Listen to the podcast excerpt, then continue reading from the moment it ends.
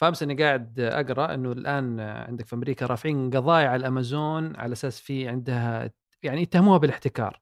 فيعني أظن بعض الوثائق اللي كشفت عنها الول ستريت جورنال يقول لك كان في نظام داخلي آه، عند أمازون يراقب المنافسين حق أمازون.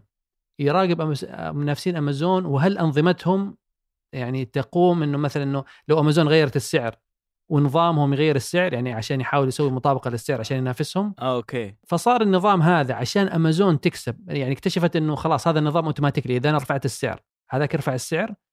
فصاروا يقوموا يرفعوا السعر في موقعهم على أساس يضمنوا إنه آه نفس المنتج ما دام حيتباع في كل مكان بسعر أعلى. فخلاص أنا عندي شريحة كبيرة من المست... من المستهلكين أو المشترين أرفع السعر وهم أصلا لو دوروا في أي مكان حيلاقوا عند المنافسين حقي نفس السعر فغالبا ممكن يشتروا مني. فبالتالي هم يزيدوا من مكاسبهم. إنه كذا بشكل تلقائي. خلاص هو يبدأ يجرب يراقب المنافسين. okay هذا ينافسني ويرفع السعر automatically معايا. برفع أنا سعري. وخلاص كأنهم يرفعون السقف يعني. فهم إيوه يعني إيوه بس يعني بس إنه هنا كأنه في مؤامرة بس إنه البقية ما يدرون عنها إنه مؤامرة كله في رفع السعر. إنه كله قاعد يرفع السعر لأن يعني أنت اتمت الموضوع. ما عاد صار إنه شخص يرفع السعر يشوف المنافسة.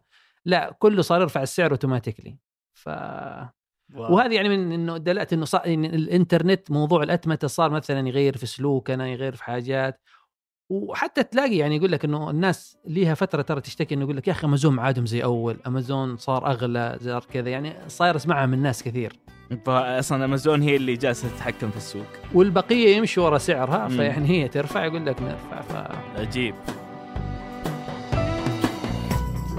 هذا بودكاست الفجر من ثمان. بودكاست فجر كل يوم نسرد لكم فيه سياق الأخبار اللي تهمكم. معكم أنا أحمد الحافي. وأنا ثمود بن محفوظ.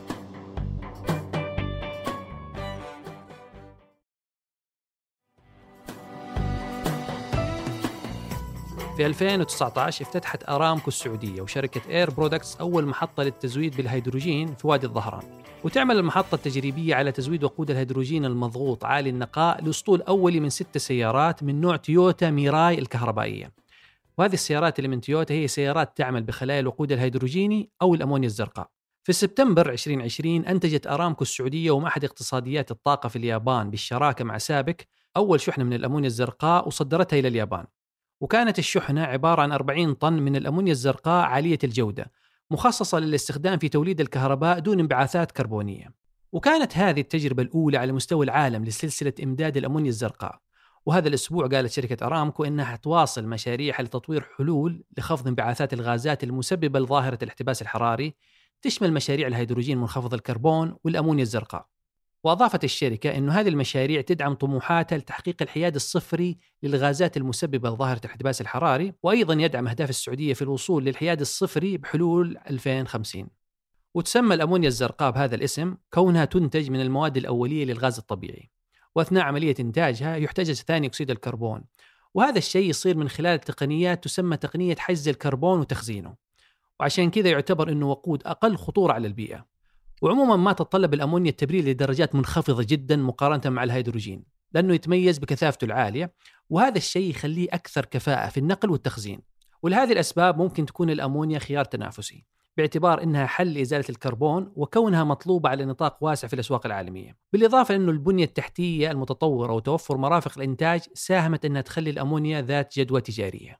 في عدة أسباب اليوم تخلي اقتصادات دول الخليج في قلب صناعة الأمونيا، فالمنطقة تتوفر فيها احتياطات كبيرة من النفط والغاز الطبيعي بالإضافة إلى الطبيعة الجيولوجية وهذه هي عوامل مهمة في إنتاج هذا النوع من الوقود.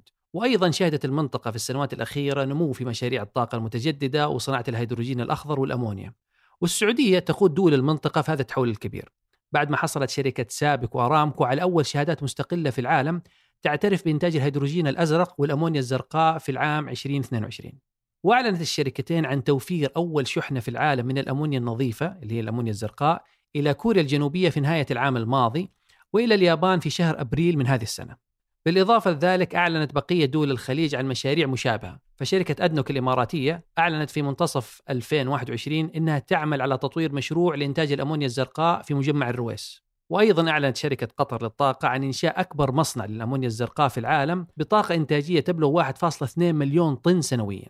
أما عمان فكشفت في الأشهر الماضية عن استراتيجية تطوير الهيدروجين الأزرق والأمونيا واختارت مدينة الدقم الاقتصادية كموقع رئيسي لمرافق لإنتاج مثل هذا النوع من الهيدروجين. إجمالا تعتبر الأمونيا الزرقاء منخفضة الكربون وهي من أبرز الحلول في العالم لتحقيق الحياد الكربوني خلال الثلاثين سنة القادمة. وراح يدخل استخدامها في الكثير من القطاعات زي الأسمدة الزراعية والصناعات المعدنية والمنظفات والمبيدات والمستحضرات الطبية. وتسعى السعودية أن تستغل احتياطاتها الضخمة من الغاز الطبيعي حتى تنتج 11 مليون طن سنويا من الأمونيا الزرقاء وتتحول لأكبر مصدر للهيدروجين النظيف في العالم بحلول العام 2030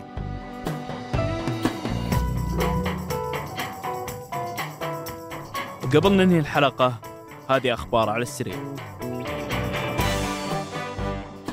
في غزة شهدت مخيمات اللاجئين هجمات صاروخية إسرائيلية ردا على عملية طوفان الأقصى اللي تقودها حركات المقاومة الفلسطينية ضد الاحتلال هالأسبوع. وخلفت الهجمات الصاروخية الإسرائيلية عشرات الشهداء أغلبهم من المدنيين. واستهدفت الطائرات الحربية الإسرائيلية المساجد والمنازل وتعمدت إطلاق النار على المستشفيات وسيارات الإسعاف وإصابة المسعفين. واستدعت إسرائيل 300 ألف جندي من جنود الاحتياط بعد إعلانها مقتل 700 إسرائيلي. ومن جهتها أعلنت أمريكا عن دعمها لإسرائيل وأرسلت حاملة طائرات وسفن ومقاتلات جوية في البحر المتوسط. وقطعت إسرائيل على قطاع غزة الماء والكهرباء والوقود والطعام وبررت الخطوة أنها رد على هجمات المقاومة الفلسطينية. وتزامنا مع طوفان الأقصى وهجمات المقاومة الفلسطينية الأكثر دموية في تاريخ الاحتلال الإسرائيلي؟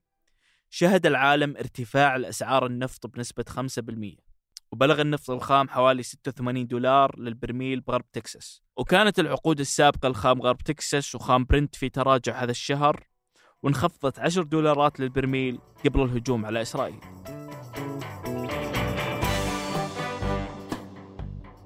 وفي السعودية شهد معرض الرياض الدولي للكتاب مليون زائر من داخل السعودية وخارجها. بعد سلسلة فعاليات استمرت العشر أيام في حرم جامعة الملك سعود بالرياض وكانت عمان ضيف شرف فيه. وشارك بالمعرض نخبة من الأدباء والمثقفين والمتحدثين في مجالات متنوعة وبحسب المنظمين انعكس تنوع هذه الفعاليات على حجم إيرادات دور النشر المشاركة في المعرض واللي تجاوز عددها 1800 دار نشر من 32 دولة متوزعة على 800 جناح.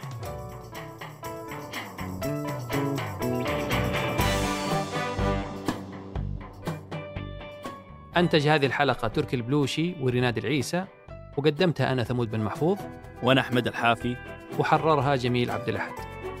نشوفكم بكرة الفجر.